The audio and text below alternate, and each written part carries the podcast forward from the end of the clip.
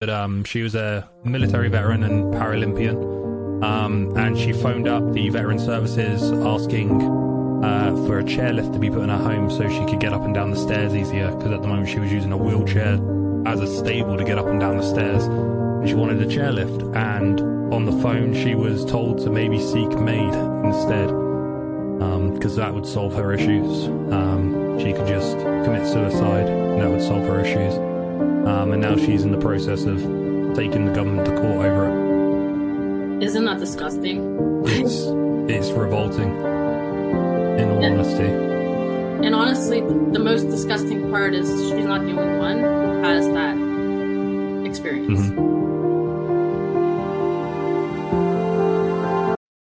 Welcome to the Earthshaking Conversations podcast. I'm the host, Clarina Paquette. Today we have a very special guest. His name is David Pointing.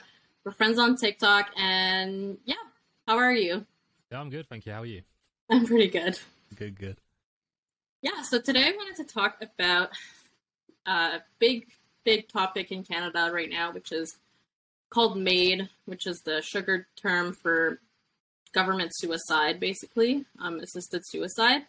It is a big thing in Canada right now because they're trying to legalize it to the point where anyone who has a mental health disorder diagnosis can now get executed by the government. So, what are your initial thoughts about MAID? So for, for me personally, um, I think MAID is a good system um, at its base in the sense that people who no longer want to be around anymore can legally um, end their lives. Um, but I believe the way they're uh, now pushing the system is going too far into the sense that uh, people who are having a bad time might make a bad decision um, and will end their life when it really shouldn't have ended. Yeah. Um, well, my, I don't know. I'm still a little bit confused how I feel about MAID. Um, like, I'm a libertarian in politics, but I think that with giving your government power over, you know, like, especially like lethal power, it's always a dangerous, slippery slope. And that's why I'm like opposed to it. I'm also obviously opposed to it because I'm Catholic, but that's, you know, personally, um, like that's a personal opinion. But yeah, I like think it's really, really dangerous to give the government that power. And I think we're seeing it pretty abused lately. Yeah, so um, I, I completely agree on that. Um, the, the the the difficulty for me is making it so um, people who want to end their life can end their life. Um, because right now, is suicide is obviously illegal, right? You can uh, you'll get arrested, you'll get put in a uh, mental asylum or mental home or whatever they call it in Canada. I'm not sure the, the term they use.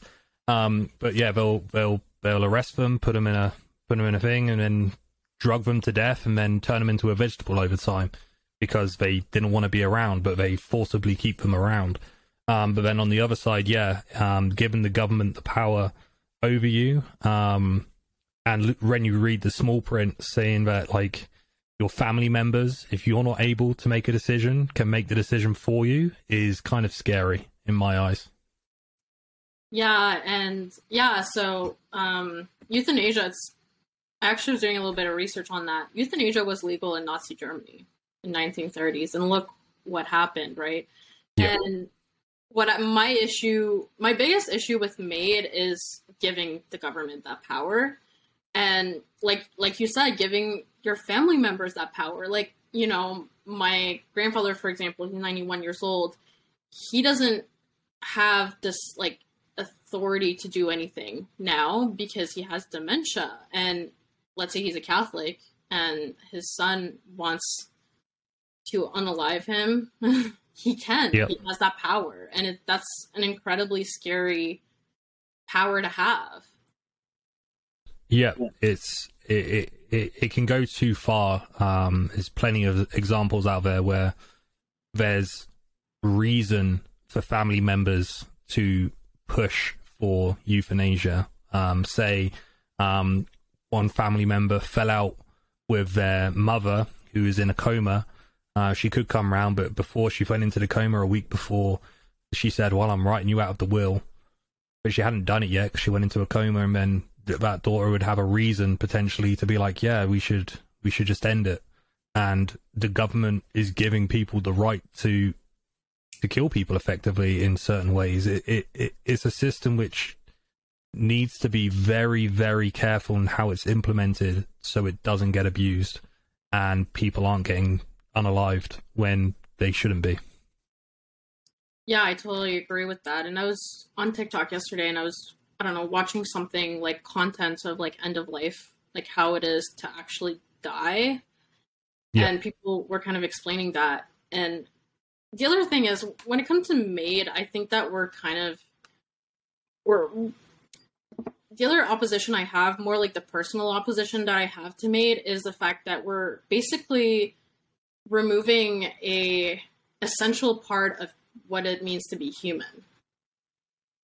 Like suffering is part of being human. Yep. And we're essentially saying you don't have to go through that. Mm-hmm. Like to me that's I don't know, it's an incredibly like it's I don't know how to say it, but it's really like problematic. You know what I mean? Because suffering is part of being human. Now you're giving people that option. Oh, if like you don't want to suffer, you can just kill yourself, and that's an incredibly dangerous um, power to have. Yeah. So um, a bit of evidence. Well, anecdotal evidence that I have that MAID could be really, really bad. Um, my friend, um, I won't obviously name drop um, he went through a tough breakup. He went through a divorce, um, and his dad recently passed away as well. Um, and he was in a really bad place. You know, he felt like he had nothing left. Um, like his marriage fell apart. His dad had gone, um, and he didn't want to be around anymore. And obviously, in the UK, there isn't a MAID serve MAID thing. You can't do voluntary euthanasia or anything. But I feel like that's something he would have looked at and seriously considered um, at the time because he he went through it bad, um, like real bad. And I feel like if he was there and he had no one and he spoke to someone, they're like, "Yeah, MAID. maybe this is the right decision for you." He probably would have taken it, and he he's doing really well now. But he wouldn't have been here to do well if that system was there and it was offered to him, which is kind of scary. Like it's it's I, I don't know. MAID is it's a really tough subject. Yeah, no, I totally totally agree with that, and and that leads me to the veterans who are being mm. pressured by the government, by yep. government officials to get execute. I, I, call it government execution because to me that's oh, what yeah. When I see medical assistance. Um, but yeah, get executed by the government. It's the government abusing their power to unaliving citizens. It's yeah. Are you are you aware of uh, Christine Gauthier? Is that the, like the Paralympic? Yeah, the Paralympian who uh, phoned up. She was. Uh, I'll go through the story for people who don't know about it, but um, she was a military veteran and Paralympian, um, and she phoned up the veteran services asking uh, for a chairlift to be put in her home so she could get up and down the stairs easier. Because at the moment she was using a wheelchair as a stable to get up and down the stairs, and she wanted a chairlift. And on the phone, she was told to maybe seek MAID instead, because um, that would solve her issues. Um, she could just commit suicide, and that would solve her issues. Um, and now she's in the process of taking the government to court over it. Isn't that disgusting? it's it's revolting. In all honesty and honestly, the, the, most disgusting part is she's not the only one who has that experience. Mm-hmm. Yeah. And there's like, I think, four or five veterans who currently have that experience where the government and the government officials are telling them, we're not going to help you. You probably should get executed by the government. Yeah. It's really disgusting. Yeah, it's, it, it's revolting to think that the government, instead of trying to help people, are trying to just get them off their books. Because obviously, as a disabled military veteran, they're obviously getting a military pension, and the government's probably seeing it as an excuse to, you know, save a bit of money. He's like, oh, why are we paying this person thousands a year um, in a military uh, like injured uh, benefit? So let's just let's just get rid of him. Let's try and get him to commit suicide. And it's it's disgusting to think that a government would even allow that to happen. Yeah, and um, I saw a few articles from the CBC um, who basically said, "Oh, MAID is so great because we're going to save money. Yay!" Like it's yeah. such a disgusting way to like to talk about humans, right? Like, yeah, these these are people at the end of the day. Like, these are people, and the government is trying to like unalive them basically because it's not convenient for the government anymore. Yeah, the the, the fact that this service is even being promoted is a, a core issue for me. It it like I I agree with MAID in very extreme circumstances. Say somebody is like disabled from the neck down. They're in a bed 24 hours a day. They can't even move. All they can do is maybe talk. A lot of them, a lot of people aren't even verbal or just move their eyes and look around. I completely understand it for those cases. But when someone's asking for a bit of assistance so that they can live and they're getting told to to die, it's disgraceful and it's the system at fault for those that happening and it needs to be changed as quick as possible. Um, and the extensions to it with just mental illness just mm-hmm. need to be removed straight away. I'm sorry, but committing suicide because of a mental illness is not in in my eyes wrong. I, I don't think it should be allowed. Yeah, and most importantly, the government shouldn't be assisting people with uh, mental health problems to committing suicide. It's such, yeah. such a like I, I don't even have words for this because I have family members who have mental health issues, and mm-hmm. if MAID was, you know, if MAID was legalized in in that time, they might not be here. Exactly. Like the, the the only the only thing I could say um as a uh kind of a uh I don't know the word um a way to make it a little bit easier is to say to, to stop making suicide illegal. I don't I, I've never thought suicide should be illegal. If someone does want to end their life, they shouldn't be criminalized for it. Um but the government assisting you, an able bodied person assisting you in that is a disgrace. You know, because mm-hmm. obviously there needs to be a way for people to end their lives when they want to be be done with life, but some people can't end their own lives. You know, people in like disabled from the neck down, they can't do it. So there needs to be a legal way for a family member to help you know, because before people would have to fly to like places like Switzerland to do it um, from Canada, and there's quite a few news stories about that before MAID was in, but they brought MAID in for that reason, and then now they've just kind of just gone crazy with it and just extended it, and yeah, it's it's crazy now. Yeah, and you know, it's I, I just can't believe we're in this state. Honestly, like I, I feel like I think this every single day. I see something about MAID or about something else that the government is trying to do, like banning all the assault rifles. You know what I mean? Like yeah. banning hunting rifles.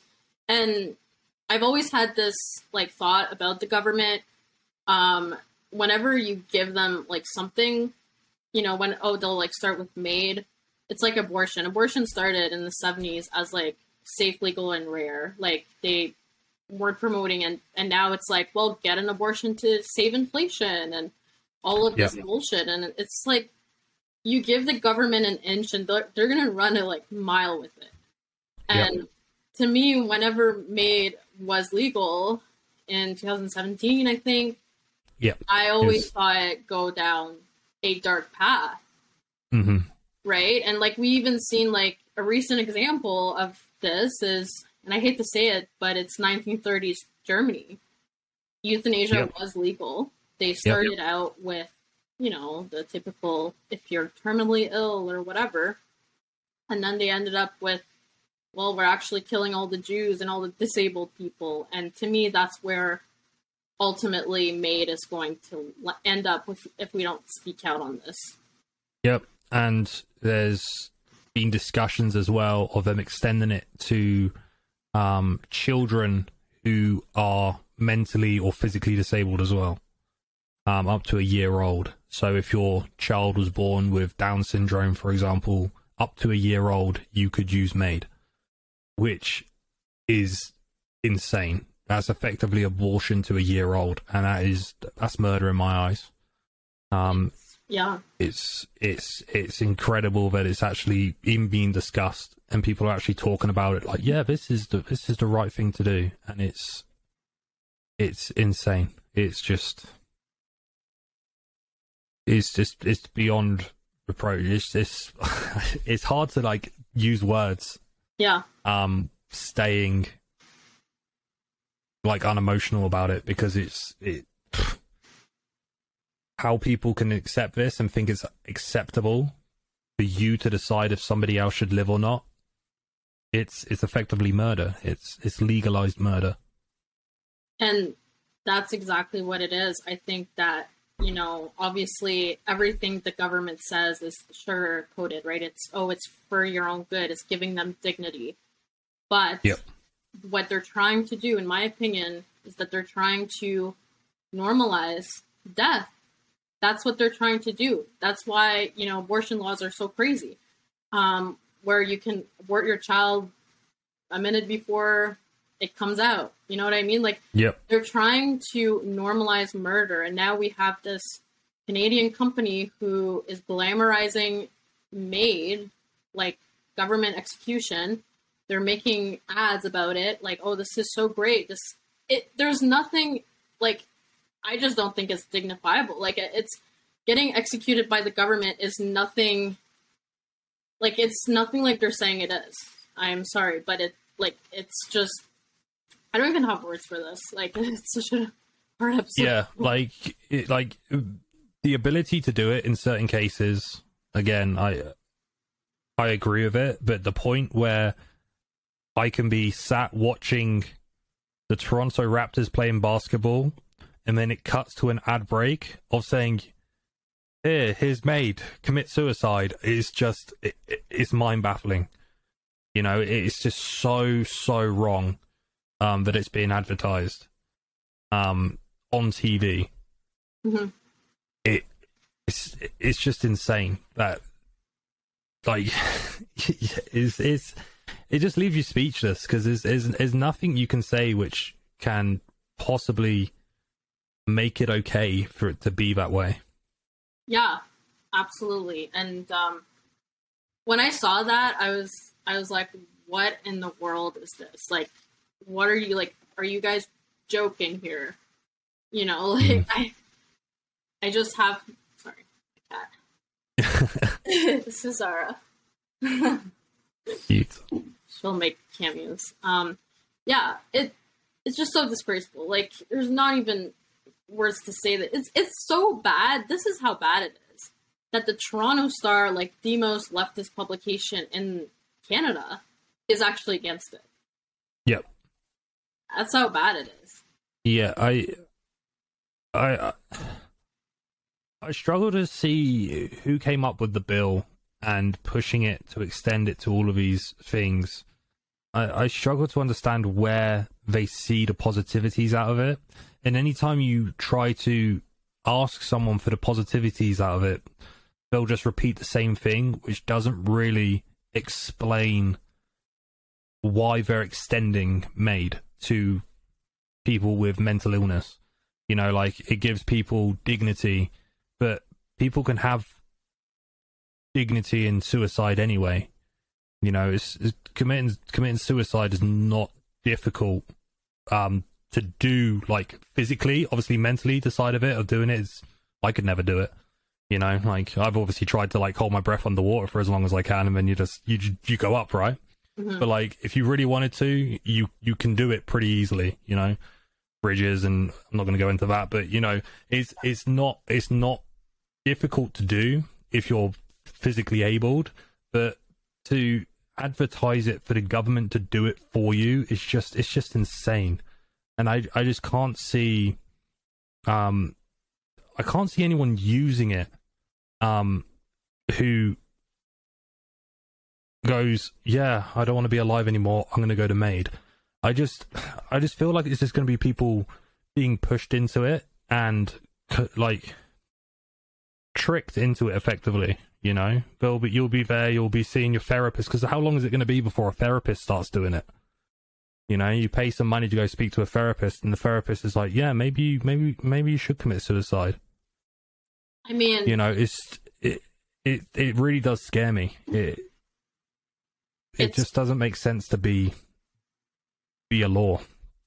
Yeah, and it's not very different than what's going on with gender identity right now. Like if you go to a therapist and you say, "Hey, you know, I'm having trouble with my gender," they're going to say transition and take all a bunch of hormones and cut your cut your breaths off and yep. sterilize yourself. And then well, yeah, like we we both grew up. I'm not sure exactly how old you are, but I grew up in the early 2000s in school and um, obviously, I had plenty of friends. Um, I had one friend, she was uh, called Olivia, and she was like my mum used to childmind her, and she was a tomboy. Mm-hmm. She dressed as a boy, she acted like a boy, she played sport like a boy, she hated girly things. And then if you see her today, she goes to work every day in a dress, you know, and she does her hair every day, she wears makeup, she, you know, does her nails. Like she never used to do that, but she does now because she grew out of it. Like as a kid, you just kind of do what you're interested in, and as you grow up, you evolve. Your hormones start kicking in. You start going, oh yeah, maybe maybe I do like boys, and maybe I do like this, and maybe you know this is interesting to me, and oh maybe I do want children. And if you start giving these hormones to ten year olds, it's it's too late. They're they're they're, they're screwed um, is just going to completely destroy their lives. Yeah, I mean, I had a similar experience growing up. I also grew up in the early 2000s, and you know, I was a farmer and I was a cow girl. You know, like I loved cows, yeah. and I grew up as a tomboy. Like if I would have went in my overalls at school with my shitty boots if I could. My mom yep. me. And if you see me today, I don't even wear pants. I only have dresses. Yeah wear dresses, I do my nails, I do my makeup, I do my hair. I am completely different than what I used to be when I grew up, which was a tomboy. Like I, you know, did not have any interest in dresses. I didn't have any interest in anything girl related. And, you know, I wasn't even that interested in boys when I was a teenager.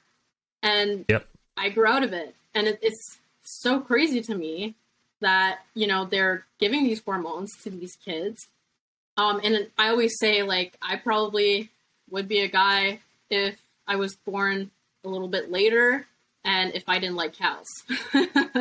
yeah. I didn't have a passion. Because that's honestly, that's the biggest problem in our society today is that people, they don't have like a meaning to life. There's no meaning to life anymore. It's just shallow and, you know, like very yeah, very shallow and there's no meaning to life. You know, there's no, the whole hardworking thing isn't really a thing anymore. The parents will give anything to their kids anymore. And thankfully for me, I grew up with this love for cows, this love for farming, for tractors, for, you know, vehicles and stuff like that. But if I didn't have that, I, who knows where I'd be today. And a lot of this gender identity stuff is people, young women who have like not great social skills, who aren't very popular, and they'll do anything to have friends and to be popular. And sometimes that will include transitioning into a man. Yep. Yep. Like I, for me, I I have no problem with an adult transitioning. Um, it's their body. Do what you want. Act how you want. Live how you want. Go for it. But allowing a child to do it who's not old enough to make their own decisions and understand the ramifications. That's the big thing is understanding because obviously a 12 year old can be like, no, I know I don't like football and I don't want to watch football. As like, okay, you can make that decision, but you can't make a decision which is going to affect the rest of your life. um, at the age of 12 because you just aren't developed enough to understand the ram- ramifications of that decision over the course of the next 60, 70 years. You know, it's a decision you make right there, and your life just changes. Every single thing about your life just completely changes. Um, and that's a decision that shouldn't be left up to a somebody who's not old enough to do it, and going back to MAID, somebody who isn't um mentally aware enough because if they're suffering from mental illness, they don't have the ment- mental fortitude to be able to make a decision that is going to change their life, in my opinion. If someone's being diagnosed with a mental illness, how are you then going to allow them to make a mental decision which is going to affect their life? Because you've said that they're not mentally stable, but you're still going to allow them to be killed by the government. Exactly. Exactly. Like it's I just can't believe we live in this world where I even have to make an episode like this. You know? Yeah. It's yeah, but I don't, it's it's crazy to me. Um, my solution is make make suicide illegal. Don't don't incarcerate people for um ten years and drug them up to the point that they're just mashed potato. Um, if they try to commit suicide, you know, like give them give them counseling, give them a therapist, let them talk through their decision to try and do it, and then let them go. And if they want to do it again, then that's up to them. That's their decision. Like it should only be this MAID service should only be available for people who are unable mm-hmm. to end their own lives. You know, yeah, like people who, like for example, cancer, where their their their life is just so poor. The state of their life is just so poor, and the suffering is so much um, that they can just end it early. Like my my nan, um, the last couple of months of her life, she was in um, she was in a home, and every time I went to see her, the first thing she would usually say to me is like, obviously, "Hey Dave, how you doing?" And then it would be, "I don't want to be here anymore." and it was heartbreaking for her to say that to me over and over again. Um, and honestly, it probably would have been better if she could have ended her life a little bit early. Um, in her case, because she was still mentally aware. She was just stuck in a bed and suffering every single day, and it was it was terminal. She was gonna she was gonna pass away, um, and she she knew she was to die and her suffering was so much it's like that's where the service is acceptable in my eyes but somebody who's had a bad day you know they lost their job and their wife's leaving them should not be given the option by the government for them to kill you. It's it's crazy. And also like i'm really sorry about your about your nan by the way. Um also this like I was talking to a friend yesterday and she was kind of telling me like the kind of the same argument. And I was like, yeah, I understand that, but where is this going to lead? Are they going to kill all of the 65 year olds, for example? Like, yep. is it going to yep. come to a point where anyone who's not productive to society are going to get unalived? Mm-hmm. You know what I mean?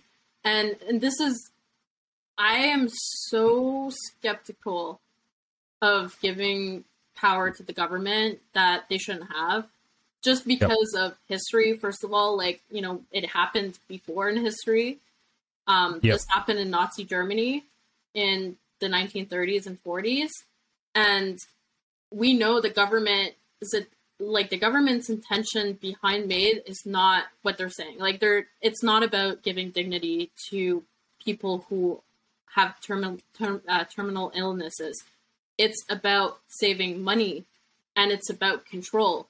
It's about giving themselves that power. And like maybe, you know, in 10 years, maybe they're going to use this against the unvaccinated, for example. Like I know it sounds like a crazy conspiracy theory right now, but giving them that power to kill people. Yep. It's so dangerous. And yep like I'm even skeptical about just general MAID You know what I mean? Like I'm I'm Mhm. skeptical about the like giving people which I have so much compassion for people who have terminal illnesses. Like my grandfather was in a wheelchair and he for 40 years he could not move barely, right? And I have so like I had so much compassion for him having to suffer 40 years of like incredible pain and you know what kind of what kind of um like power are we giving to the government you know Yeah. Yeah, because I, I always say this when, when people um, debate me online about uh, the government being given powers which they shouldn't have. Um, most recently is the Emergencies Act, and them saying, oh, yeah, but they didn't really do all of the stuff they could have done with it. All they did was remove the protesters faster. And I'm like, yeah, okay, this government didn't use the Emergencies Act to its full effect. But imagine in 15 years' time, the Emergencies Act's been used six or seven times um, when it doesn't need to be used, and people kind of just accept it. They're like, "Oh yeah, it's just the Emergencies Act; it's fine." And they become desensitized to it until, you know, the second coming of the Nazi Party gets in power, and they invoke the Emergencies Act and they start imprisoning people because of their beliefs um, because that you're allowed to do that as the Emergencies Act. It, it's kind of crazy what it can do, and people are just so dismissive of it. Um, it's the same with MAID. You know, the the power which people have, the government has with this, is kind of scary because all it takes is a couple of forms to be signed, and the government can legally kill you. And the conspiracy theorists out there will say, well, you know, maybe that's what they're going to start doing to get rid of people they don't like. Mhm. You know, they arrest someone, like somebody who, a political enemy they don't like, they arrest them. They say that they did something, they diagnose him with a mental disorder, and then they say, oh, yeah, he wanted to end his life. And boom, Bob's your uncle, they're out the picture. And obviously, people will be like, no, that would never happen. But it's happened in the past Mhm. history would state that it show that it has happened. They did that sort of stuff in the past, and we say no today. We would never do that, but you don't know that for certain because it could still happen. Exactly. And, you know, there's so many examples. There's so many recent examples of the government having a little bit of power and then taking it to the full extent. Like, I can think of, you know, Nazi Germany, Soviet Union, Russia. I, I've done a lot of research on Soviet Union, Russia, because it hits close to home because I'm a farmer and I see contrast to Soviet U- Union, Russia t- today, you know, with food shortages coming and all that. And you give the government, and I can't stress this enough. Unfortunately, there's two classes of people in Canada. There's people who are awake, people who value their freedom, and then there's people who want to be safe and who want the government to take care of them. And Yep. what I've co- concluded is you're either one or the other, right? You're either like us, you value our freedom, we want our guns, we, you know, we don't, we want the government out of our, out of our house. And then there's Yep. people who, and usually those are the uh, like opposers of the Freedom Convoy, for example, where they're saying, well, the government, they have your back. And it's like, sorry, dude, but no, they don't have your back. They will never have your back. And Yeah. it's just really hard for them to accept that because, you know, they, they want to blame the government for everything because it's easy when you have someone else to blame for everything that's going on wrong with you. Because, you know, when you live in a capitalist society and you realize that the only barrier is yourself, that's not an easy thing to accept. And not a lot of people are self aware enough to know that they are wrong, right? Yep. We also have um, the same people who, you know, they were pro lockdowns, they were pro vaccines, they were pro um, forcing people, forcing mandates upon other people because they wanted to feel safe by the government. And, you know, part of realizing that the government is so corrupt is also realizing that it's not just the government, it's every single institution that we came to know. It's the public schools, it's the church, it's literally everything, right? It's the media. And to realize Canada is very, very much institutional based. I don't know if you've realized that. Um, if it's oh, yeah. the same in Alberta, but you know, we value our institutions, we value our media, uh, we value our like our public schools, we value our healthcare, and to realize that every single institution what, that we came to rely on is corrupt and is working against us, it's a very hard realization for many. Yeah. So, um, an example I have for that was uh, before I moved over, I was I was in the Air Force, I was in the Royal Air Force in the UK, and there was a load of stuff going on about with uh, pay cuts. And I was one of the few who had an opportunity to sit down um, with a couple of the big wigs, like the they called air ranks, they're like the top top guys, um, and ask questions and kind of have them explain the reason for the stuff they were doing. And one person asked a question, it's like, why are we getting a pay cut, but all of these ranks and above aren't getting the pay cut? So all of the big wigs weren't getting the pay cut. And the guy said straight up, didn't even like try to like be political about it. He said, "Well, I'm never going to vote to give myself a pay cut, am I?" And right there, that was the point when I knew I had to get out of the Air Force, and I knew that like a career in the Air Force was not what I wanted because I didn't want to make it to the top and become part of that statistic. And um, it's it's the same with every um every level of government. They'll never vote to give themselves a pay cut because why would they? And I, I, honestly, I can't blame them for it. It's like why why would you vote to give yourself a pay cut? Why would you vote yourself out of a job? And it's going to take someone who's genuinely there because they care and it's not about them to make the change. Um, when things will get better, but I don't see it happening anytime soon um, in Canadian politics. Um, I, I don't I don't see a future in the near future where things will really get better on a on a political level. I feel like the vision's going to be around for quite a while, and it's going to take someone to come along who really is there because they care, um, and not because they have their own goals. Yeah, I agree with that. And um, what are potential solutions to like this is something I've battled with because I've been involved in Canadian politics since I was eight years old. So it's been mm-hmm. quite a long time that I've been following Canadian politics. And it's really only since COVID that I just even even with Poilievre coming in, I'm kind of a fan of him. I still have my doubts because of how much stuff, like what kind of stuff the Trudeau government has done to us.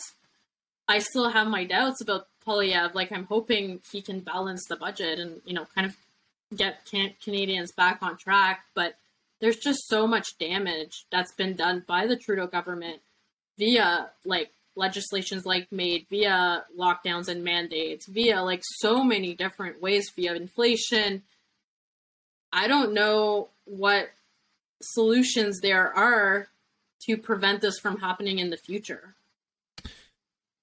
Yeah, so um, in the last couple of years since I've really started getting into politics, well, after moving to Canada, I was like, I'm actually really interested in Canadian politics. I always followed it in the UK, but I, I never got too far deep into it. But um, the one thing with Canadian politics I've seen is because of how big the country is and how small the population is, um, the voting system in the federal level is just insane. And honestly, in the future, I see Canada splitting up.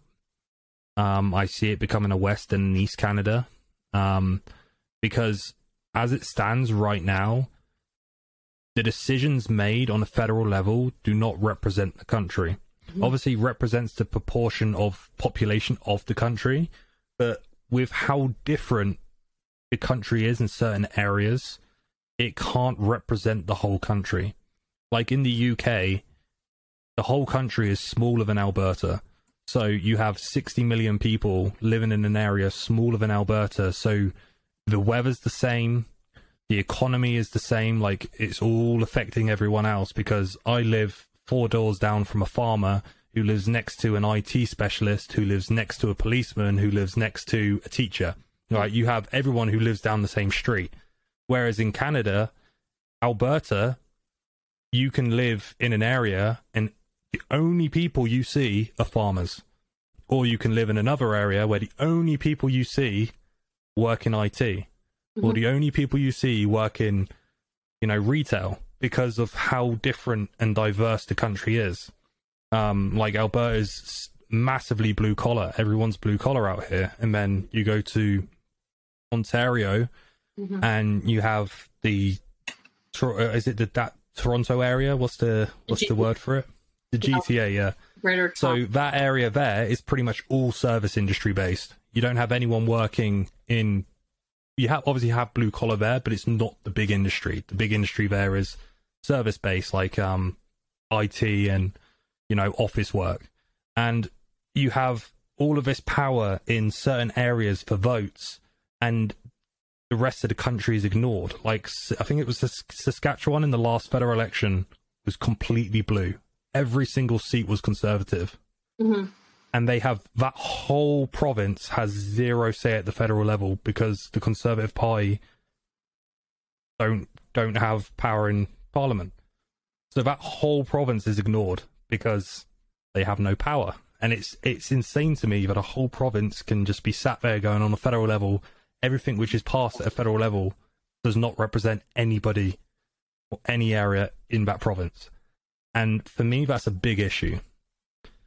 Um, and that needs to change in the future for Canada going forward for it to stay stable. Because back 50 years ago, before the internet age, where you could talk to other people, it kind of was just accepted. Um, but now it's not because people can talk and people have their own views and won't stand for that anymore. Yeah, and um, yeah, there's a certainly a big issue with um, I, I, call it like the war between the elites and the blue collar class, which was essentially the Freedom Convoy, and that's the reason why they enacted the Emergencies Act because you know the blue collars rising up. I think I really, as a Canadian, and my family has been in Canada for 400 years, close to, anyways, um, since the 1600s. I really, really hope that that doesn't happen. I hope that instead we can at least reform the federal voting system because that massively needs to change. Like you're right, like the GTA basically rules the voting right now. Like mm-hmm. we get our voting elections, we know who's the prime minister, before I think the polls even close in BC yep. and Alberta. Yep. It's insane. It's completely insane that that's even a thing. And the the problem is, you know, there's we call them here the Laurentian elites. I'm sure you've heard that term. Um, yep. The Laurentian elites rule, and I would say it's even like Northern Ontario is very much mining and farming. Um, if they could just like cut it right at Muskoka and then take us with you guys, hopefully, because I don't want to move my farm. yeah. Um, you know, I really would hate to see Canada split up. I love this country. Like, it's, it would be extremely sad if they could, like, if they could at least, I'd love for Poilievre to actually say that he would re- reform voting. I, I haven't heard him say that yet.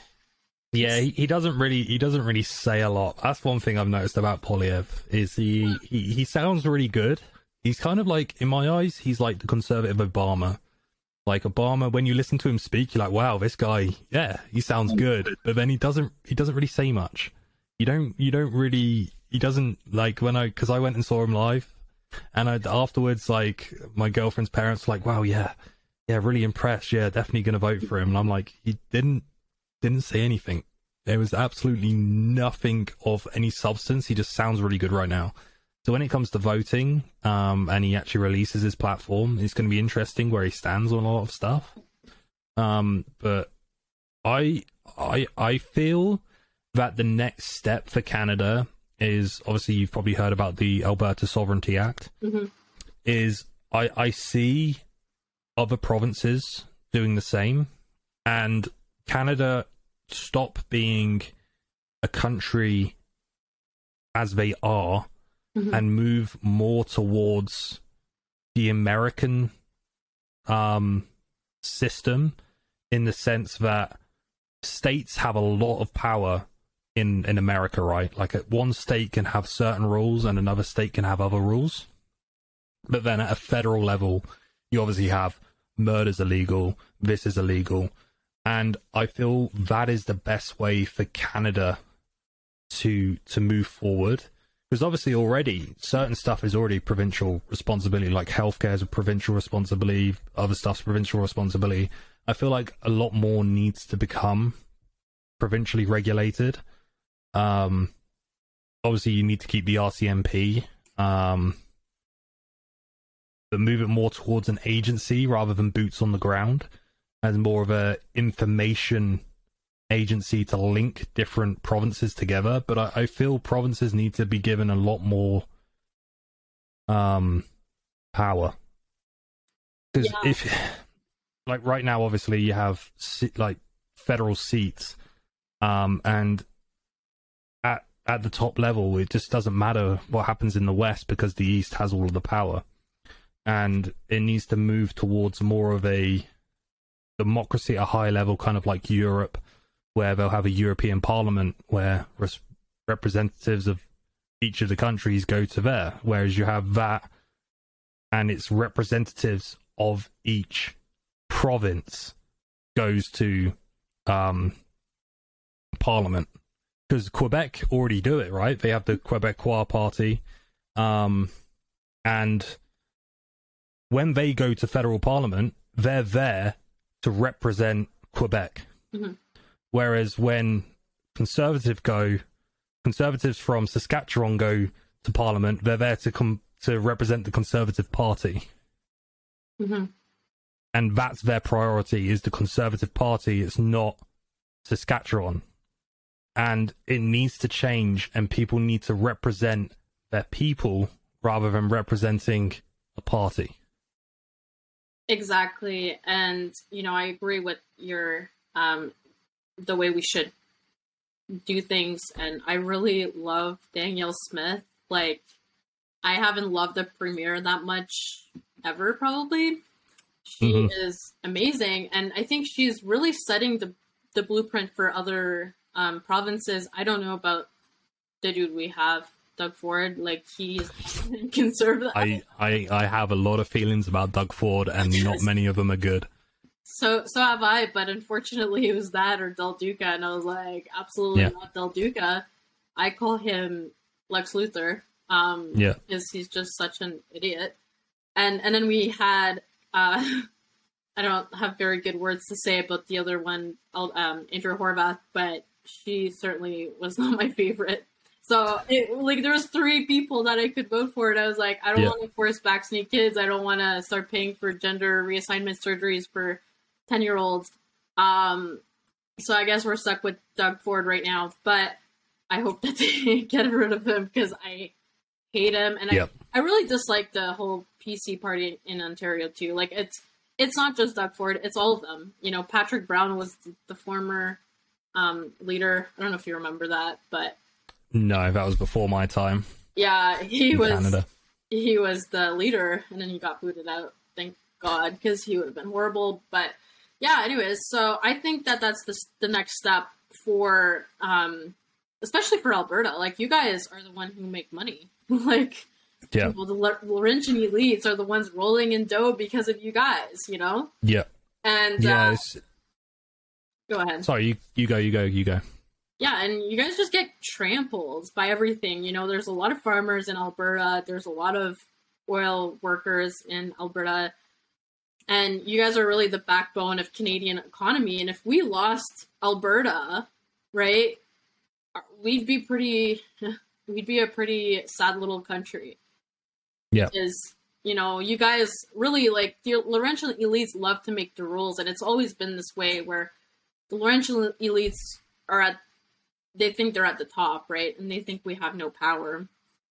And they make the rules and they kind of just trample on the blue collar class worker. Like I work in the dairy industry and I see the regulations that are just insane for the dairy industry. And it's not just that, it's all the farming industries and oil and all of the big industries, and they just keep putting more and more, sometimes ridiculous laws that you have to fulfill. And to me, Freedom Convoy, that's what it was. It was a revolt against the federal government.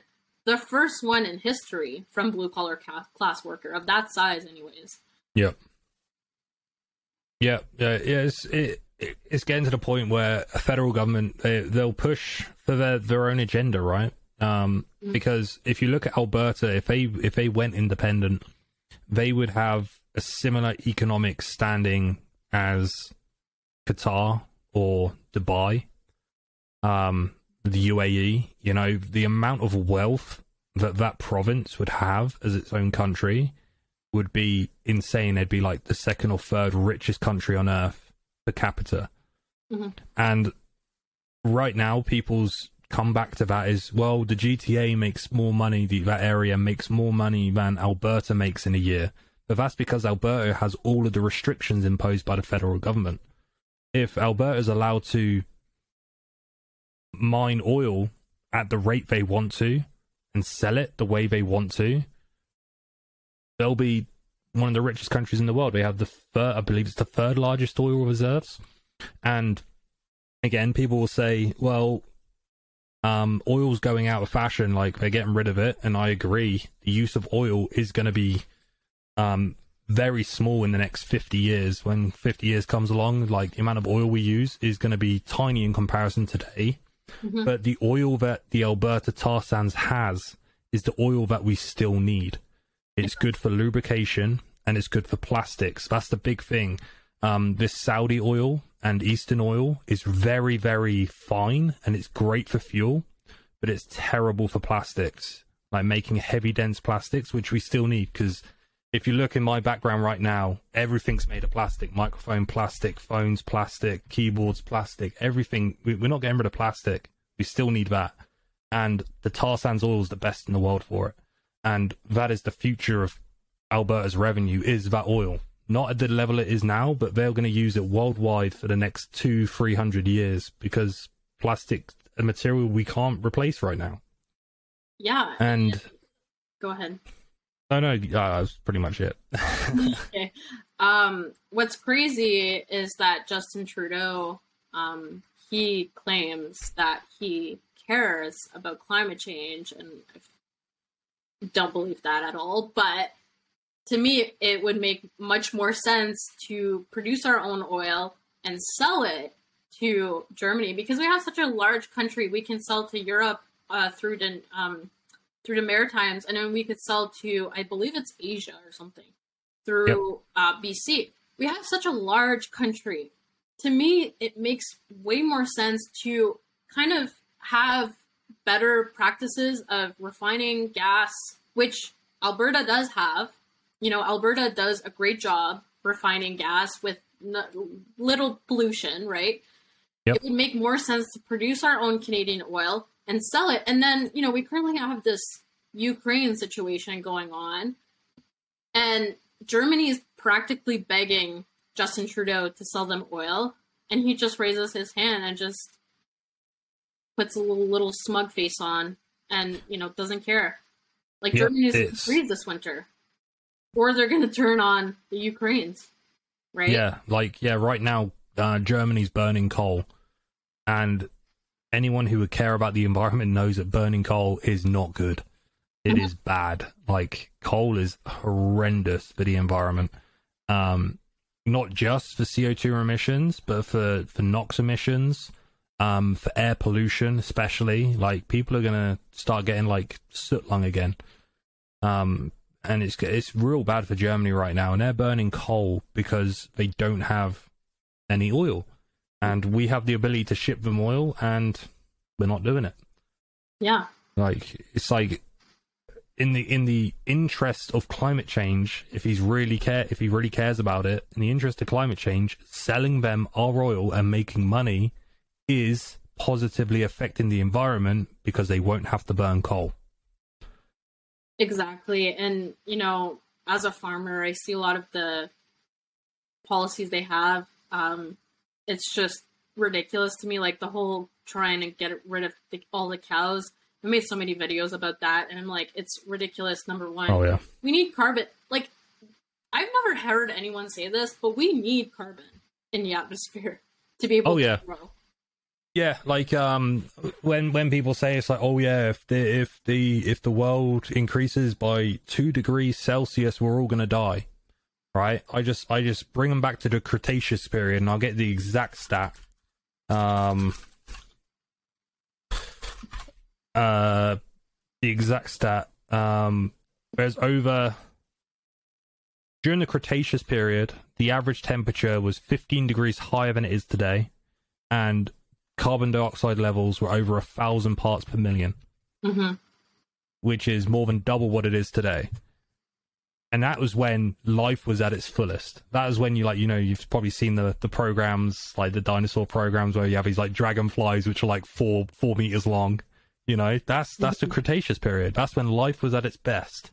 You know, that's when life was at its biggest and its fullest. The whole planet was covered in rainforest. You know, that was when life was at its best, and it's hotter than it is today, and there's more carbon dioxide than there is today. You know, I I understand that climate change is also about weather patterns changing, hmm but people can migrate. That's the thing. Like, if weather patterns change and certain areas become cold, certain areas become hot, that that's it is what it is. Yeah. Um, we've decided to live in ridiculous places. Australia is an example. Like, you're part of the food system in Australia every day. Like, you're not allowed to like brush your leaves because the spider could come out and kill you. You know, like that's a genuine thing. You know, you go out in your garden and there's a crocodile in your in your swimming pool. It's like, why do you choose to live there? You know, I understand like people like, yeah, I didn't choose to live here, but the world as a whole can make a change to help move people. But that that takes the world working together, and people don't want to do that. You know, it's all it's a lot of selfishness. Um, and obviously, I don't I don't want climate change to happen, but I don't want to destroy our way of life in order to uh, speed it up or slow it down a minute bit. You know, like it's going to change. You know, but we can do stuff to improve this, this situation, but destroying your own way of life to do it is not viable. And and that's the thing. They want to destroy our way of life, but Justin Trudeau and the World Economic Forum and all of these people who push this crap on us, they're still flying their private jets everywhere. They're still driving their 12 motorcade vehicles. They are Yep. still wearing their expensive clothes. They're still doing every single thing that they wanted to do. And guess what? They were doing everything they wanted during COVID as well. It Yep. never stopped Justin Trudeau. Like you saw him go maskless in Costa Rica. How many times? It's all about control. Like as a farmer, I like I was listening to um I live in G- the GTA, but you know, I was up north. My parents are in northern Ontario. And in GTA, pretty much every single day this summer, they were saying there is a heat warning in effect. It was 25 degrees. Yeah, that's that's not a heat warning. And, and it was, hear this, it was 10 degrees in the morning. Like, that's the coldest we've ever had it in recent time since I can remember. I'm only 23, but since I can remember, I don't remember it being this cold. Like, I remember I posted a video on TikTok and it kind of went like a little viral, and it was about climate change. And it was like the maps, right? One was in red and one was in green, and then the Yeah. one in green were the degrees were higher than the red ones. And I said to myself, like, do they think we're just dumb? Like, I was sitting outside in 15 degrees and I was like, yo, guys, it's 15 degrees and we're in July. Yeah, And they're saying there's a heat warning in effect. Like, what in the world is going on here? Like, if anything, there's a cooling. It's cooling in effect because it's too cold because it's 15 degrees, you know? yeah, and, and until we get 30 degrees in January and we start breaking records every year, because the thing is, they say we're breaking records every year, but the records we're breaking are like, oh yeah, so over the course of the past 14 days, it's been the hottest on record. as a new break broken record. I'm like, so you've just taken statistics and just made it the right level for it to pass your record breaking year. You know, Mhm. like our winters are still cold. Our summers have always been hot. They'll always stay hot. You know, it's just little bit, little bits change. Or oh yeah, we had record rainfall in July this year, and it's just like, well, yeah, because something happened. Like a hurricane made its way like round the top and into into Alberta or whatever, and that's why it happened. Mhm. You know, it's it's not it's not climate change. It's just like stuff happens, right? yeah. But Yeah, and they were saying, you know, when there was the hurricanes in, in Florida and in the Maritimes, they're like, oh my god, this is man made. This is because of climate change. I was like, there's hurricanes when you're near the ocean. Like, Yep. you're near the ocean, bro. Like, what do you expect? It's like us, you know, we have earthquakes sometimes because we're in the middle, not clear. Like, I don't live in Nova Scotia because I don't really want to live in hurricanes, you know, through that. I don't really want to have my house washed away because of that. Therefore, I don't live near the ocean. It's literally ridiculous that they're saying, oh, this is man made. This is because of climate change. I was like, did hurricanes not exist before? Like, am I missing something here? yeah, like we know hurricanes have been around since the start of time. Um, you know, that's how all of the the pirates and stuff in the 1500s, 1600s in the Caribbean were always going shipwrecked. You know, all you hear all the shipwreck stories, Mhm. and it's because of hurricanes. But they just didn't know. They'd just be like on the scene, and one minute this hurricane comes in and they're gone because they can't track the weather. And the more you track the weather, you just kind of have a confirmation bias and you're just like, oh yeah, it's getting worse. Oh, this one's bad. Oh, this one's bad. This one's bad, and it's it, it's just it's, it's a lot of confirmation bias, um, and we've got a lot of like the statistics we use are very short term, and we don't have any historical uh, copies of these of these changes to be able to make that confirmation that the data we have is correct Yeah. you know we've only we've only got like close like well documented data for like the past 100 150 years maybe arguably. But we don't have satellite data for then. We've only got that since like what the 60s so or the 70s maybe like satellite imagery and stuff or maybe even 80s like proper stuff. So like we're just using these patterns and we're going oh yeah this is it. But we don't know what happened in 420 BCE, um, CE or whatever, like we could have had a hundred years of really hot weather then, but we don't have any record of that. You know, we only have a guess or carbon dating, but carbon dating is accurate to a certain point, but then there's other parts where it's not accurate. So it's just like there's a lot of people are just like, oh yeah, that that works with my point, so I'm going to use that and use that as my confirmation, and it just becomes biased. But we need a lot more data to support what scientists are saying because I agree with what a lot of scientists are saying, but um, I think the level of influence we have is uh, not as high as they're declaring. Yeah, and you know, at the end of the day, we I look at Sri Lanka and I look at the Netherlands as examples. Sri Lanka right now is basically they've cut 100% of the fertilizer use and I was like you can't do that unless you increase your herd of cow by twice, three times, four times, five times because we need fertilizer.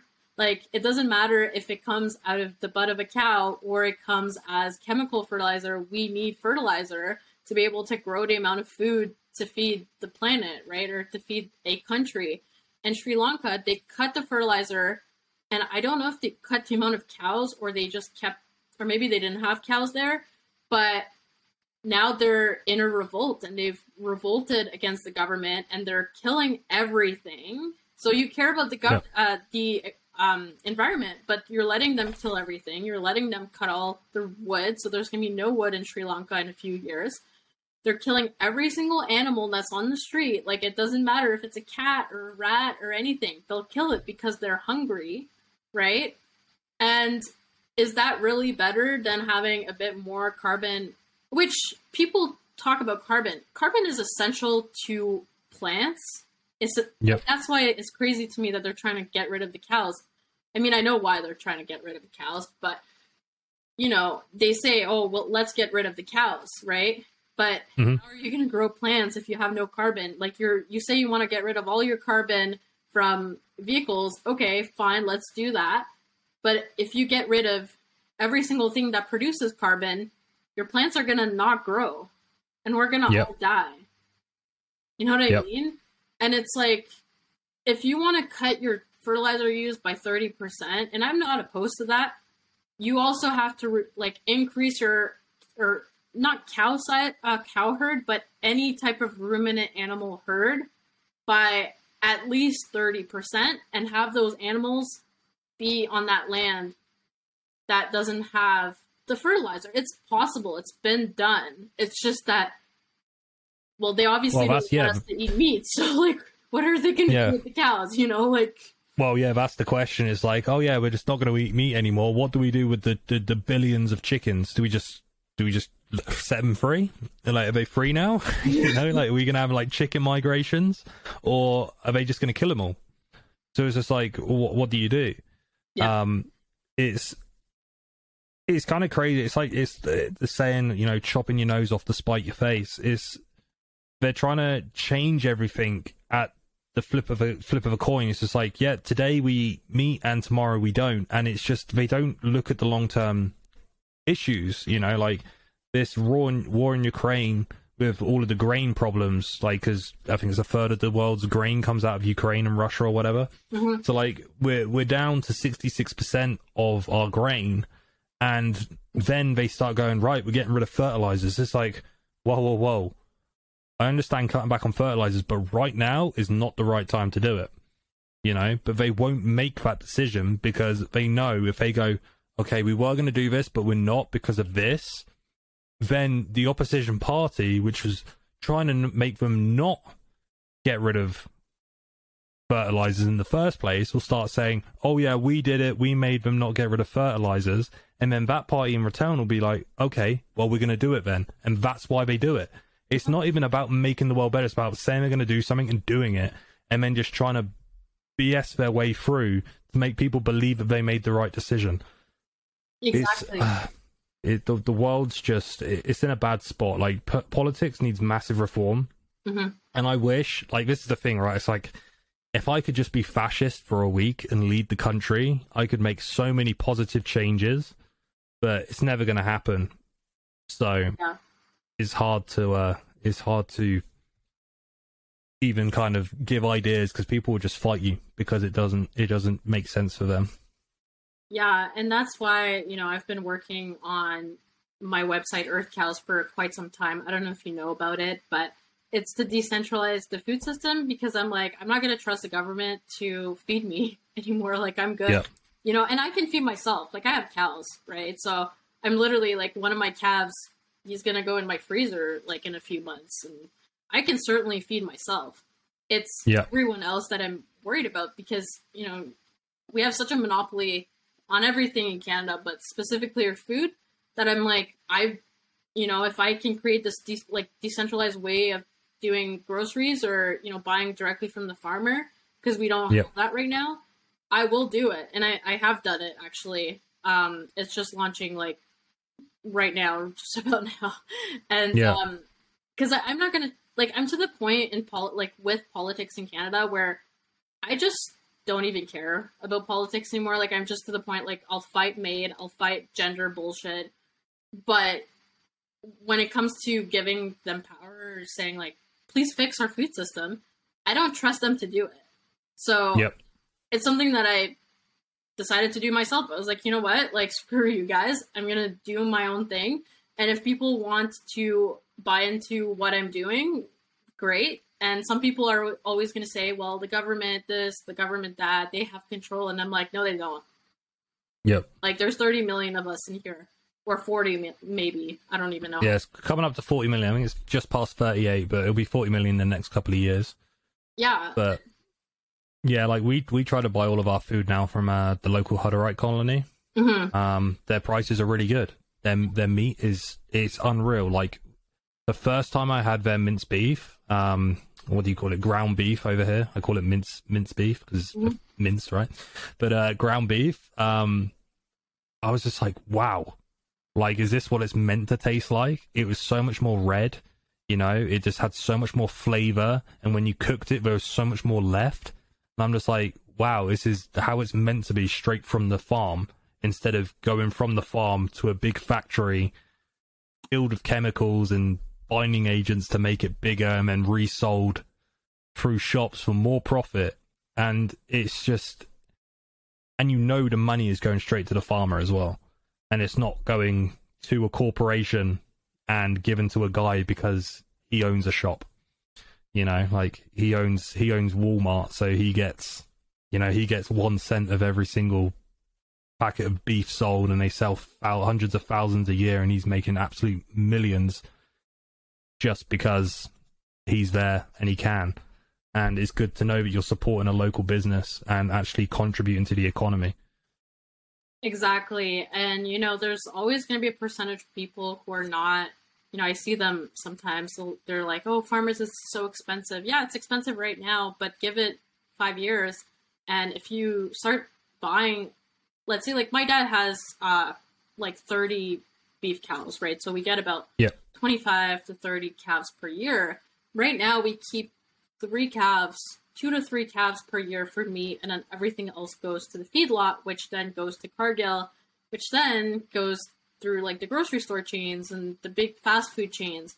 Let's say if my dad were to sell every single of his animals locally, he would make so much more money and then would be able to have reasonable price and we do have reasonable prices but Yep. you know people don't think like that they think like oh right now this is benefiting me but guess what you buy ground beef from the grocery store at like $10 a pound or you buy ground beef in a bigger quantity at $6 a pound from your farmer you're saving money you know Yep. and it's like you said like right now i'm forced to eat from the grocery store because my mom went carnivore and my dad ran out of meat because i used to get all my meat for free from my dad. And then because we didn't anticipate her going carnivore this year we ran out of meat. So then obviously i wasn't getting free meat anymore and i was forced to eat the meat from the grocery store. And it's disgusting compared to Yeah. what i'm used to. Yeah. Yeah that's that's one thing i i, I realized moving across to canada uh the standard of food is so much lower Mhm. um over here compared to the uk and it's so much more expensive as well like yeah uh, like a chicken in the UK, you could buy a full chicken, like you know when you can go into like Walmart and buy a cooked chicken. Mhm. Like I don't know how much it is in Ontario, but like in Alberta right now, it's about thirteen dollars for a cooked chicken. In the UK, it's like three pound fifty, four pound maybe if it's a big one, which Yeah. is like six dollars for a cooked chicken. That's And yeah, it's it's just so like I don't I don't get why it's so expensive over here. I understand because obviously much bigger country, Mhm. and it's got to get transported and there's the costs. But if you buy local, you no longer have those costs because you don't have to have the cost of shipping it across to BC, then shipping it back over to Nova Scotia for something, and shipping it back over here before it ends up in the shop in Saskatchewan to be sold. You know, it just goes from the farm in Ontario, ten miles down the road, Mhm. into the local shop, and boom. You know, it's it just cuts the middleman out. The food's a better quality, and that's why everything needs to get decentralized. And I, I every every single time people ask me, it's like, "What's your politics?" I'm always like, "Decentralization." Mm. Like, Yeah. stop making decisions for the whole place in one place. You know, everyone should make their own decisions, and you should work together as a whole. exactly And yeah, Exactly. And when I started Earth Cows, um, I, you know, that's how I, that's how I'm going to advertise it. Decentralization of our food system, because essentially right now in Canada, you have one option. You have either you have to know a farmer, or go to a farmer's market, but they're far and few in between. And there's a couple websites here and there that are, you know, local. You can buy from your local region, but there's nothing global and that's what i noticed whenever i start doing research on you know food shortages i've always had kind of this idea in my head to start this website but i wasn't Like I didn't really want to start it because it's a lot of work. And Yep. I started seeing like there's no, you know, there's an Amazon, there's an Airbnb for hotels. There's nothing for local farms to sell, like to actually sell products on it. There's nothing Yep. global, and that's why I'm, that's that's when I decided to start it because I was like, you know what, like apparently nobody's had this idea yet. I will, I'll start it, and hopefully, you know, I can chill out after because I don't Yeah. my whole thing is I didn't really want to start my own company, but it like we need a decentralized way to do groceries to buy food and if you don't want it's like Bitcoin, right? If you don't want to opt into that, that's fine. But at least there's that option for the people who, you know, don't want to the, go to the grocery store and who want to eat better who wants to you know give their money to straight to the farmer and that goes back into the community instead of going to you know the big corporations which then you know that goes into the CEO's pockets instead of going and feeding the people right Yep. So how does how does your website work then? Is it basically like if I was a farmer, I'd sign up to the site and could sell my food through your website Mhm. locally? Yeah. So my website basically works like that. So you have to have products. Um, there's some Yep. websites out there that it's just listings of farms, but I didn't think that was a really great idea because personally, as a farmer myself, I wanted something where I put my products on my web on the website and I don't have to worry about it and people just come to me, right? Yeah. The listings website idea, like I did contemplate it a little bit, but I really wanted a products based website. So right now, if you go to earthcows.com, that's the um, site, you will go and you'll see the products themselves. There's only two farms right now. There's mine and there's Yep. a rabbit farm. Um, but yeah, so you put in your location. Location bar doesn't work right now. It's a disaster. yeah, it's I just moved days. the Yeah. domain. That's the problem. I Yeah. just moved the domain, and then that comes with a lot of problems. But so yeah, you put in your location ideally when it does work, and then you'll find farms. And let's say you want ground beef. You know, I have a listing there for hundred pounds of ground beef. Definitely don't buy it yet because I still don't have the meat. But I Well, yeah, I was gonna say uh, it'd be a long way to ship it from uh, Ontario as well. Yeah, and, and then ideally, I have other ideas for the website too, like maybe have um, like a subscription based. So instead of the farmers selling directly, they sell to us, and then yeah. we like it's like you get a box of meat of hmm varied varied variety of meats or whatever. Um, Yep. That's an, another idea, but right now that's just going to be like the website, and you know it's it's a lot of work for farmers to market their own beef. Um, Oh yeah, hundred percent. It's actually like it's not just beef; it's everything. You can buy anything you want on the website. But you, like it's a lot of marketing, it's a lot of work. You have to go to farmers markets, this and that and the other. And this is basically cutting out all of that work. So we do make Yep. a very small profit on like the products, but that's basically the way I wanted it because uh, for me, I, you know, this helps us. If we want to make money, we have to sell products, right? So Yep. it helps us and also the farmer. It's at no cost to them. They can be on the website and not sell anything for like years, and Yep. it's no cost to them. The only cost comes when we actually sell that product to Yep. For them. So it's kind of a win-win situation um, for that. So yeah, Yeah, so it's kind of kind of well I understand. It's kind of like SkipTheDishes, but for actual real food.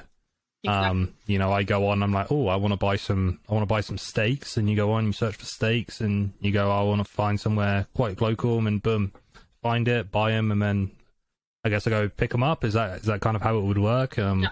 yeah. So yeah, so yeah, you have contact with the producer. I think there's a messaging feature on there. Um, Yep. It is quite new. Like I'm still oh yeah, it's been quite a kind of a headache because I was under another domain because my current domain was being used for like the first version of the website and that wasn't really working for me. So then I started, but I didn't want to just take down my website for like two weeks and then while I'm redoing it. So I just decided to kind of work with another domain and then now I'm transferring that. That's what I've been doing today. And Yeah. my maps feature is not working. So I'm like, okay, like let me call my host provider again. But yeah, it's been kind of um it's been a fun journey. But yeah. So the the basic idea is that you put in your location and what you want and you know you're gonna have some produce and then you call the guy, you say, Hey, just ordered from you, let me pick it up and you go and pick it up. And yeah, pretty simple. Yeah, that's that's awesome. Because yeah, because right now, um, for where we buy, we buy from the Hutterites, local Hutterites, and obviously at the moment they have to have their own website, Mhm. they have to host it, they have to uh, maintain it, they have to check it, they have to make sure this is happening, that's happening. Um, when there's an inquiry, they have to go on and answer it, and this kind of like removes a lot of the effort, Mhm. and you know, it's kind of like using Facebook Marketplace to sell stuff now. You just post your advert and then boom, it's people come to you and you don't have to advertise your website because right now the only way they get people to their website to buy their meat is by promoting themselves. But Yeah. Earth Cows will do that for them. You know, they'll just be like, "Oh, I've just gone to Earth Cows, boom," and when it starts building and building, like people will find it and they'll go to them. And it's it's great because anyone at any level can use that source to be able to sell their products, Yeah. which is fantastic.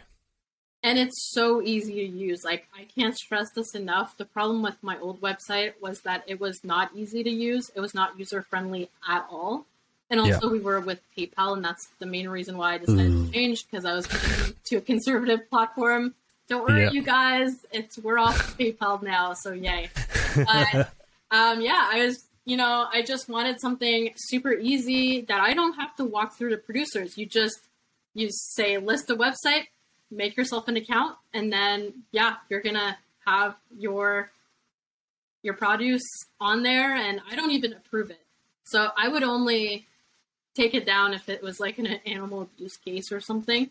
Yeah. You know? But I, I don't even approve it. If obviously if I see something ridiculous like you're selling underwear on my website, I'd be like, okay, what are you doing?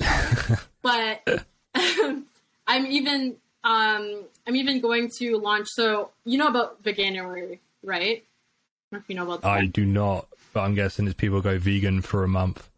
in January in the middle of winter, and they say to save the planet. so I'm Wow. planning to release a counter campaign, and this is all throughout winter. So this is going to be from January to March, and it's called Cows for the Earth, and yeah. it's eat beef to save the planet, basically. Oh yeah. So buy local to save the planet. Because I just think the Veganuary thing, I actually saw it on Piers Morgan. He was Yeah. like just going off about that a couple of years ago on Good Morning Britain. And I just laughed. And I was like, you know, the beef industry would be really smart to have like a counter campaign. So Oh, yeah. I'm going to like plan to re- release that. And with that, I'm going to actually have like a custom, like limited edition soap line on Earth Cows from like Ah. the beef tallow from my cows that I'm getting to put in the freezer. So I'm gonna Yeah. collect all that beef tallow and then make a bunch of soaps and sell it on that. But I have to figure out how to actually make soap first. And then I'm gonna make t-shirts and like Yep. release like a custom like merch line for people who are just tired of this whole, you know, planet. Oh, Yeah. cows are like, you know, destroying the planet by eating grass. Yeah. Yeah. It's, as soon as you look into like veganism and veganism for the planet, you you realize pretty quick that it's it's not a better way to do stuff. Like with the people who are like, yeah, I care about animals. It's just like, well, to eat vegan, you actually have to kill more animals Mhm. than you kill um, to eat meat because obviously all of the pesticides and stuff and all of the the stuff which you kill which doesn't even get eaten, right? Mhm. Um, it's just and then all of the space, the farming space you need to make enough food, like the amount of farm space you need to, to like feed a person for a year compared to if they eat meat is just insane. Yeah. And what do you do about fertilization? Because plants don't fertilize the ground. You know, you farm a you farm an area so long it it, it becomes barren, right? You can't Mm. you can't do anything with it unless you refertilize it, which you need animals to do, or uh, artificial products. But obviously, they don't want to use artificial fertilizer. So it's like, what what do you do? Um, it's just, yeah, it's it, it's one of those things which sounds good. You know, it's like, oh yeah, we'll just get rid of eating animals, and it sounds like the right thing to do, right? It sounds like, oh yeah, that's the right thing to do, but in reality, it's not feasible. It's not possible. Yeah, and essentially, so essentially, what vegan veganism would actually do to the planet is it would um, what do you call it? It would essentially desert desertify it. So mm-hmm. the soil needs nutrients, and right now the vegetables are taking the nutrients from the soil, but we're not actually putting it back. So that's the cow's job would be to poop, you know, on the soil and then bring back the nutrients. There's a lot of nutrients and you know other wonderful things in manure, and yep. essentially that's not happening right now. So every single vegetable you buy has less and less nutrients because we're not putting back that those nutrients in the soil. Even if you put chemical fertilizer on the soil, it doesn't actually put nutrients back in the soil. It just makes the plants grow faster, right? So essentially, mm-hmm. what's going on in California, for example, is that California is like a desert now because of this plant agriculture that's destroying everything, right? And and when you plow and everything like that, it just destroys the soil. And you know, I've always said that soil degradation is a much bigger issue than climate change. But the reason why they don't want us to actually care about soil degradation is because if everyone had cows or if we all ate meat and we all, you know, the farmers had cows and we were buying locally, they would lose that monopoly. Because, yes, a lot of people tell me in my comments and TikTok that, yes, um, Cargill does kind of have a monopoly on, on meat, but not really, because you as a as a person, right, you're buying from a local farmer, and you can. Yep. But plant agriculture, the new company, I don't know what it's called now, but what form was formerly known as Monsanto's, they have a monopoly on every single seed that is sold. They have a full monopoly on that. So that's why Bill Gates, for example, wants us to all go vegan. Not only would it be great for you know his big pharma dreams, but it would also be great for the fact that he owns a huge percentage of the seed companies that yep. are GMOs that were fo- formerly known as Monsanto's. I'd have to do research on what that is, what it is called now, but it used to be Monsanto's, and yeah, that's yeah, like any yeah, anytime somebody with influence ever tells you to do something, you always have to question the intentions. Um, because the example, like the celebrities, you know, Kim Kardashian will be like, "Oh yeah, we have to save the planet," and then two days later, she takes a twenty-minute flight from downtown LA to San Francisco. It's just like, okay, save the planet, but you just did that. That's like that flight there is the same carbon as someone produces in a year, and you just did it for a twenty-minute flight to save yourself an hour of traffic, and it, it's always is always something behind people promoting that sort of stuff. Mm-hmm. It's never it's never for the good of the earth. Some people there are there for the good of the earth, um, but they're not the ones which have the big influence because you don't get a big influence from being there just for the good of the earth.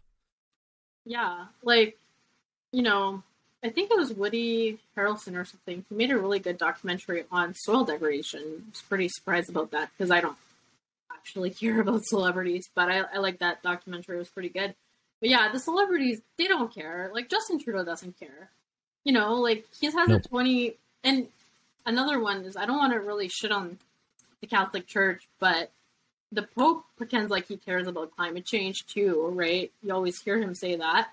Yeah. And number one, he's in the World Economic Forum. Number two, he has a 20 person motorcade. Like, it makes no sense. It makes no sense. Yeah. I, I'm not even sure the Pope's religious, in all honesty. I don't think he is either. I think he's a. No. That's another.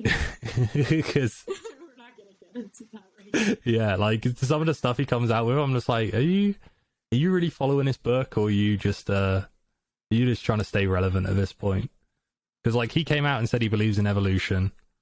Um, he came out and said he believes in gay marriage. and I'm just like that.